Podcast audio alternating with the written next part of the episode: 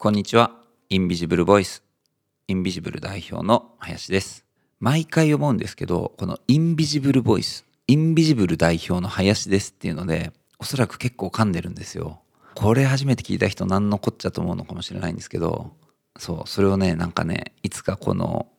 前説で言ってみたいなと思って、今日ちょっと言ってみました。で、そうそう、なんかそれに関連してちょっと今思い出したことがあるんですけど、僕の周りの友人が、インビジブルって会社のことを、インビジ、インビジってなんか言うようになってきたんですね。初め正直ちょっと抵抗があって、いや、インビジブルだしっていうふうに思ってたんですよ。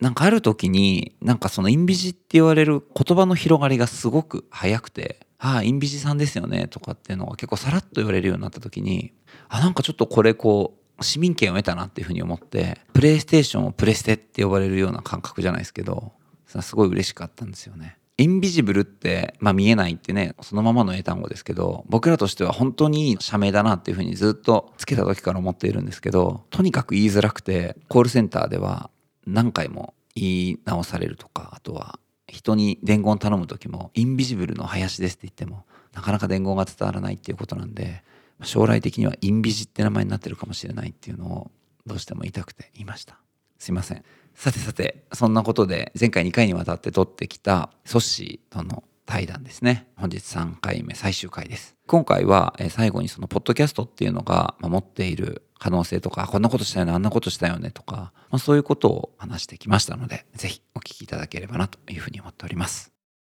このポッドキャストを作る前にポッドキャストやったらいいですよって多分僕1年とか1年半ぐらい言ってた気がしててどっかのタイミングで一度作りかけた時期もインビジブルあったじゃないですか、その時作らなかったですしでもなんか言い続けて僕もなんかもういいかなとかって思ってたら「そしそし」みたいな。やるやるっつって。でそれで去年の9月ぐらいからちょっと企画をね練り始めてようやく今年1月から始まったわけですけどもなんかやってみるとやっぱり全然見える景色違うなって思っててそれはもちろんこれから移り変わっていくまだまだあの変化のキャンバスがそこには広がっているはずなんですけど、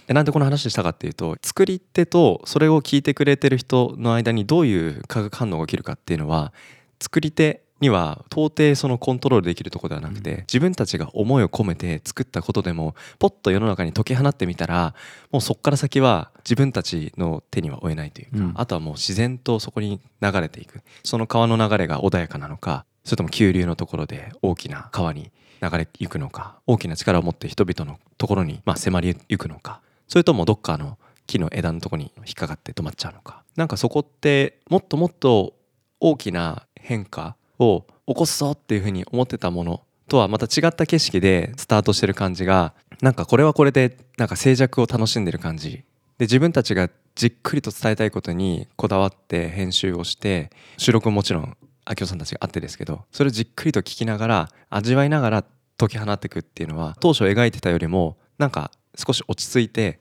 コツコツとやっていくなっていう。なんかそこのもともと期待してたものと実際に走り方が違うんですけどどっちも心地よく今過ごしてるっていうのはなんかずっとポッドキャストやりながらもやっぱ一個一個の作品番組を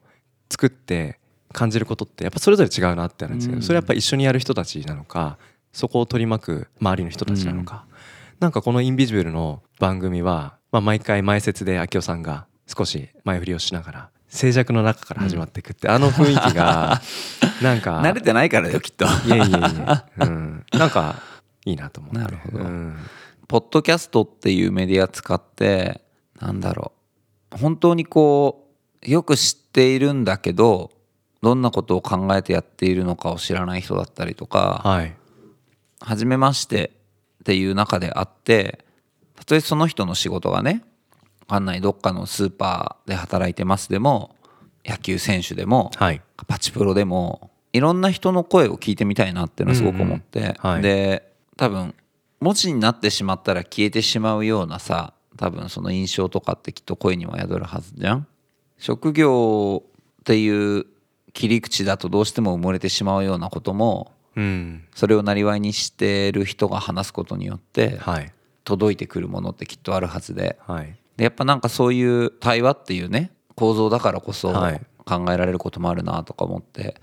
すごくいろんな人の仕事のことだったりすごくいろんな人が大切にしていることだったりとか、うん。その人にとって傍から見ると本当ささやかなことかもしれないけど人生のターニングポイントだったみたいなことを、うん。こうなんかずっと聞いていったりすると、はい。こう誰しもが持ち得るその人生とか何かがこう切り替わるタイミングにうんそのなんか風景とかをちょっと想像できるのかなと思うと、うん。これはなかなか楽しそうだなと思って、うん。でまあ、この「インビジブル」のポッドキャストでは、まあ、基本的にははい。インビジブルの正会員さんだったりとか、うん。あと一緒に仕事をやってるアーティストだったりクリエイターとかっていうことも取っていくけどうん。もちろんそれだけに限定するつもりもないしはい。だなんか長くねやっていくことをね、そうそうそうそう。ゆっくり長くやっていこうかなと思ってあそれは思ってるかな、うん、だからあのね今週はお休みとか許容される番組じゃないですか。あいいのか分かんないけどね。いやもうまああのあ今週ちょっと現場がバタバタしてんだなとか。あ今週は車の中でしか撮れなかったんだなとか。あでも送ってきてちょっと聞いてみたらなんか 内容が聞き取れないところも含めて、ね。あこれがなんかこの時間だったなっていう後々振り返ったりもするわけですしなんかゆっくり長く続けるっていうのかやるぞっつってわーっつってやるのかなんか全然違うと思うんですけど僕はなんかこういうスタートはなんかすごく新鮮でいいなと思って。片手間でねやってるつもりはさらさらなくて毎回やるときはちゃんと真剣に人の話を聞いて、うん。掘り下げていこうというふうに思うんだけどうん。定期配信はねやっぱりこう約束に対してのうん。ちゃんとこう行動ができてるかっていうことの証明だとも思うんで、うんできる限り頑張ってはいきたいなと思いつつ、うん。はい本当にあの話をゆっくりしていくっていうことをうん当たり前だけど忘れちゃいけないよね。そうですねれを自分自身は毎度毎度思い返してる気がする。なんかその人の人生の特別な瞬間に耳を傾けられるっていうこの対面向き合ってポッドキャストやってるとやっぱり相手の話を聞いてる時は黙ってるしでも相手も自分も黙ってるっていうこの間もあったりするわけじゃないですかそういう間を持って相手のドラマチックなシナリオにまあ伴走させてもらう時間って心の汚れがそぎ落とされる。しなんか自然とワクワクしている。でそういう時間が少しでもこれを聞いてくれる人がいた時にそういう気持ちをちょっとでもなんか感じてもらう時間が、うんふとしたそのお皿洗いの時間とかふとしたその通勤電車の中とか、どこでもいいんですよね、うん。うん。ランニングしながらとか、なんかそういうところにちょっと心の火をポッとなんか灯すようななんかそういう瞬間をちょっとでも誰かの人生の一部に作れたらなんかそれは素晴らしいことかなと思って想像しながら。なんか俺あと本当にさ最近それこそ、まあ、ノートだったりとかさ、うんうん。ブログを書くっていうこと自体が非常にまあこう一般化してきてさうん。いろんな専門家があのそれぞれの視点である事象について書いたりとかそうですね。まあ、最近だったら新型コロナウイルスについての見解とかをね、はい。いち早くその海外のレファレンスとかも引っ張ってきてうん。書くっていうことが増えてるじゃない？そうですね。でなんかそんなのと同じように、はい。まあ、もちろん今こうさっきも言ったけど温泉メディアっていうのが少しずつ注目されてさ、うん。いろんな人が話してはい。いると思うんだけど、俺ねやっぱちょっと足りないなと思ってる。てかもしかしたら俺がちゃんと拾えてないだけかもしれないんだけど、うん。俺ねもっとねあの詩人の人がはい。詩を読んでほしいなと思って、あふとした時に、はい。新しいビジネスと知識を得るために聞くとかうん。英語を勉強してるから聞くとか、はいあの好きな芸能人とかの話を聞くとかね、うん。まあ、こういう我々が話してるようなことを聞いてくださるみたいなこともあると思うんだけど詩が聞こえてくるっていう体験がはい。なんかもっとこう日常的にあったりもちろんその過去のね詩人が書いたさまざまな名作を朗読してくれるっていうのもいいんだけど、はい。それとは別にこう今詩を志してる人がうん。書いた詩を読むそれをこう聞くっていうのって、はい。なんかすごくいいなと思ってて、うん。なんか最近ちょっとバカにしたようなことでそのなんかポエムみたいなことを言ったりするけど、はい。なんだろうな俺も詩ってやっぱもっとねうん。言葉と言葉の間にある行間とか、うん。深みがきっとあるものだし、俺も恥ずかしながらその4年ぐらい毎月さ、はい。別府に住んでた時にさ、うん。海辺のポエトリーリーディングっていうのをやってたのよ。お何ですか？それは。大分在住のアーティストの人とかいろいろな人と月に1回だけあの海辺に集まって、うん。即興ではい。1ヶ月なり1週間なりもしくは自分が今考えていることとかを詩に書くと。でそれぞれ書いたであろう頃合いに、うん。じゃあ読みますって言って、はい詩を読むと。でそこに対して別にいい詩だねとか悪い詩だねとかここが気になったみたいなフィードバックはなく、うんうんうん。ただみんな人の詩を聞いてああなるほどとか、まあ、ちょっと笑ったりして、うんでその後一通り全が見終わったらじゃあご飯食べに行こうかって言って、まあ、近くでちょっと軽い夕食を取りながら、うんまあ、そのそれぞれが話した詩をこう思い出しつつ、うん。なんかその日常の話をしていくみたいなただただそれだけの時間だったんだけど、はい。雪の日とかさもう俺ともう一人の人しか来なくて ただやっぱやるって言ってる日だからやらなきゃって言って海辺行って傘さしながらくっそ寒そうだな。やったりとうか、ん。何書いたか覚えてないんだけど、うん。もう殴り書きしたようなそれこそなんかチラシの裏側に書いたようななんか詩とかもあったけど、あの時はでもね、うん。日常に考えてることをうん。詩っていう形で俺なんでその知らないよ？専門的な詩の書き方とか、うまい詩の書き方技術なんて全然ないけど、うん。詩としてこれを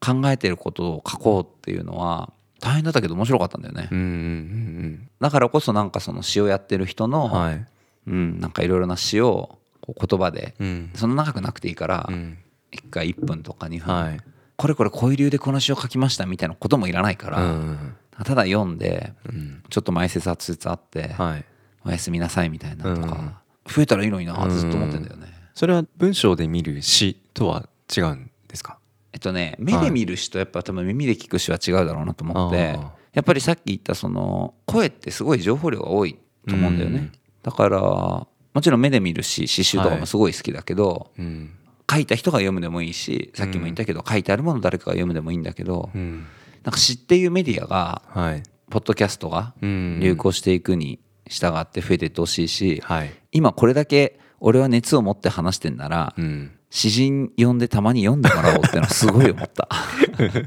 今日誰なんでっつって。ぜひその詩人の方に詩お願いしますって言って読んでもらってでその後ちょっと話すとか、うん。あそういう企画も作りたいなって今、うん。ありがとうございます。公開ブレインストーミングになっちゃいました。完全にやりたいです、うん。あいいですね。なんか詩の話を聞いて僕がこの音やってることとすごく共通するなって思ったのが僕らプロポのメンバーとよく話すんですけど僕ら、まあ、情報を伝えることに最適化するそういうことを志すんだったら多分音をやらないよねっていうふうに言うんですよ。うんうんうん短い時間に情報を伝えるんだったらテキストが最も早いから動画でパッと見せた方が早いからそれをあえて引き算をしてテキストも映像も使わずに伝えるっていうのはそれはあえて伝わりづらくなっていることも大いにあるだろうなっていう前提でなぜ音をやるか。うんうん。でそこにはさっき明夫さんが言った声は情報量が多いと思うっていうふうにおっしゃってたじゃないですか。うんうんうん。で僕もそうだと思うんですよ。なんですけどそこにやっぱ行間を明らかに残してるなと思うんですよね。同じ10秒3分でもやっぱり読める文字量って限られているし、うん。3分あったらもしかしたらテキストだったら2,000文字とか3,000文字も読めるかもしれない。だけど声に出してしまったら多分500文字ぐらいとか。そうすると情報量ってその数字だけ見ると減ってるんですよね。うんうん。だけど情報量が多いって感じるのって情報量が多い気がしているっていうのがまず最初にある気がしてて言葉にテキスト起こしをして読んでみると情報量は少なく見えるけどでもそこになんかテキストにならない情報がたくさん潜んでそうだっていうことに気づくんですよね。それが情報量が多いって感じる領域だと思うんですよ。でもそこの領域に一体どんな情報があるのかっていうのは答えが書かれないんですよね。うんうんなるほど。うん、そこを読み取っていく感じていくってことってある種さっきの詩人の読む言葉と言葉の間の行間に耳を傾けるってこととすごく近いなそこまで感覚を研ぎ澄ましてみると、わ情報すごいたくさん詰まってるってなるのかなと思うと、段階が少しうん。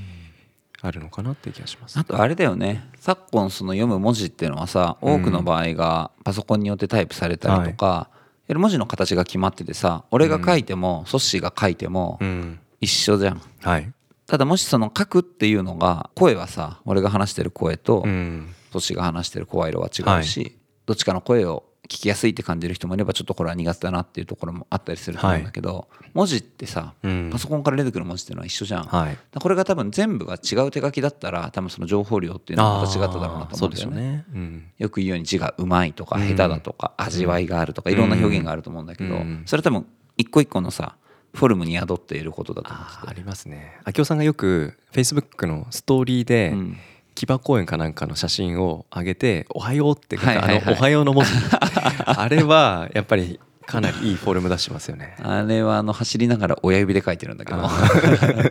なんかあの「おはよう」っていうひとときのこう掛け声みたいなもんだから「うん。おはよう」って世の中に言う時はうん。声で言えないんだったらやっぱりこう、うん。俺の下手な字でさ 投げようかなとう思ってん。あそこから漂ってくる情報量は僕は多いと思いますよ、そうかな、うん、すると情報って一体なんだってなりますよね。うん、ポッドキャストをねまあ始めてまあ3ヶ月だけど、うん。まあこれからやっていきたいことをさっきも言ったように詩をやってみたいなとか、うん。それこそうちの一緒にやってるアーティストとかミュージシャンとかにはい。じゃあなんかここで一曲ねなんかパフォーマンスしてもらうとかもなんかやってもいいなとかっていうのはうんなんかいろいろ考えたりはいしてるんだけどソッシーはこのサブマリンを今後はい。ねどうしていきたいとかっていうのをちょっと聞いてみたいなと思うんだけど。サブマリンというかまずはプロポなんですけども、まあ、さっき言ったように音声メディアが、まあ、おかげさまでじわじわと日本国内にもまあ広がってきていて今年とかはポッドキャストアワードっていうのが始まったりとか。あとはその音声配信のしやすいアプリとかもうん。徐々にたくさん出てきている中で、まあ、少しずつそういうことに関心を持って一つのメディア手段として発信をしたり受け取ったりする人々が増えていく。その流れの中でやっぱり人々の心に火を灯すような活力をうん。届けるような人の話を、うん。まあ、作品として作りたいなっていうのがうん一番コアな部分としてあるんですよね。うんうんでそれは決して一人で作れるものではなくプロポだけで作れるものでもなく、インビジブルの先にいる素晴らしいアーティストの皆さんとそれを表現しようと考える、まあ、バックグラウンドだったり人生上のドラマとか、うんうん。そういうことと僕らが接続できることによってそこに耳を傾けることができるわけで、うんうん。まあ、まずはプロポという組織サービスにまあ信頼を持ってもらいながらそこと一緒に心ある声をうんアーカイブして今この瞬間ないしは10年後に聞く人々に届けていくアーカイブしていく。なんかそれがどこかの誰かの耳に届いた時にその人の鼓膜を通じて心に響く何かが作るその人の感情。それが何かその人の周辺の小さな社会に何かいい変化をもたらすってことを、まあ、いろんな番組を通じてやりたいなと思ってて。それはまあ一つ明夫さんとはぜひアートの領域でやりたいと思ってますし、まあ、そういうことをしているとなんかプロポっていう名前が広がるかどうか分かんないですけどよく聞くよねぐらいの感じにはちょっとなってほしいなと思ってて、うん。でその時に心を穏やかに温かく活力を取り戻すっていうことをプロポしよううんっていう風に 言われるような「あプロポしてるの?」みたいな「うん。あプロポ最近しないんだよね。あじゃあプロポしようよ」みたいな「最近プロポした?」みたいな「あインビジブルボイスでプロポしたよ」みたいな。あれはねちょっとプロポじゃないよねみたいな。話かもしれないけど。面白いね。なんかそういうよくわからないプロポって名前がポロポロなんか人々の心にちょこちょこ届いていくような。なんかそんな受け止め方をしてもらえるぐらい番組の数と関わる人々とそれを聞いてくれて数ではなく、まあ、心に火が灯る回数とかそういうことなのかなと思うんですけど、なんかそういうことを本当漠然とうん直近はもっともっと僕も収録のお仕事で自分の1週間を満たしきりたいなっていう。なかなかまだあの事業上そこまで成熟してないっていうのがサブマリンとプロポの現状なのでまあそこに向けて少しずつ歩みを進めていきたいなとは思ってますね。サブマリンがまだまだ深海を泳いでいるっていうことですね。これからどんどん浮上していくように。ん。まあ、一緒にねこれからまあそのうちもいろんなプロジェクトやってる中で、はい。声を通じて届けていくみたいなことを、まあ、すごく面白いなと思うんで、まあ、インビジブルボイスに出演してもらったりとかしていくだけじゃなく、はい。ぜひ一緒の現場に出ていったりねそうですね。ちょっといくつかまた相談したいこともあるんで一緒になんかね事業を作っていけるようにうん。ゆっくりしていきたいなというふうに思うんで、はい。またそのあたりもぜひ。これからも。そして何よりやっぱインビジブルの幹事としてねはい。またあのソッシーが本当にこれまで培ってきてるようなビジネススキルとかさ、うんそういう視点っていうのをやっぱこう NPO である我々に提供してくれることもすごくありがたいし、なんとか今年ね今本当新型コロナウイルス騒動でね、はい。うん。予定していた案件が延期になったりとか、はい。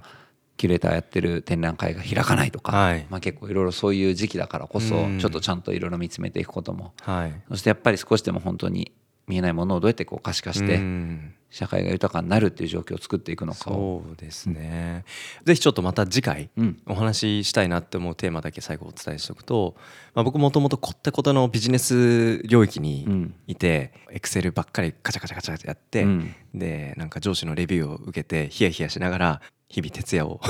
しながらまあ本当に会社のオフィスにだけいるみたいなそういう生活をしてたんですけど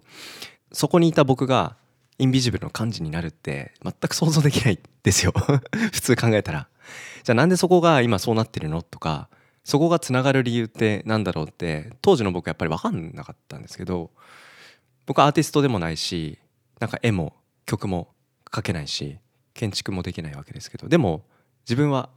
アートしてるっていう風になんかちょっとずつ言えそうなフェーズになってきてるなと思ってて。でそこがビジネスとどうつながるかっていうのが少しずつ自分の中で言語ができるようになってる気がしていて。でもそうじゃない自分も大いにいたなと思うとじゃあそこにどういう態度変容があったのかなっていうのはまたちょっと別の機会に振り返るトークがそうだね。明夫さんとぜひしたいなと思います。定期的にやりましょう、はい。なんかその何ヶ月に1回じゃないけど、ちょっと振り返って最近どうみたいな話を、まあ、インビジブルとしての活動としてもしつつ、うん。あと他に今持ってるねランニングと朝食のチャンネルももう一回ちょっとね再起動させて、ね、ああそうですね。やりたいよね。ランニングと朝食はまた面白いけどここで話すと長くなるんでプロポの中にある「はい。ランニングと朝食」というラジオもポッドキャストか、はい。ぜひね聞いてもらえればなと思いますが、はい。ちょっと今日も時間もそろそろ来たので、はいえーこの辺りで終了にしたいと思います、えー今日のゲストはサブマリン代表の粗崎ひろとさんでした。どうもありがとうございます。ありがとうございます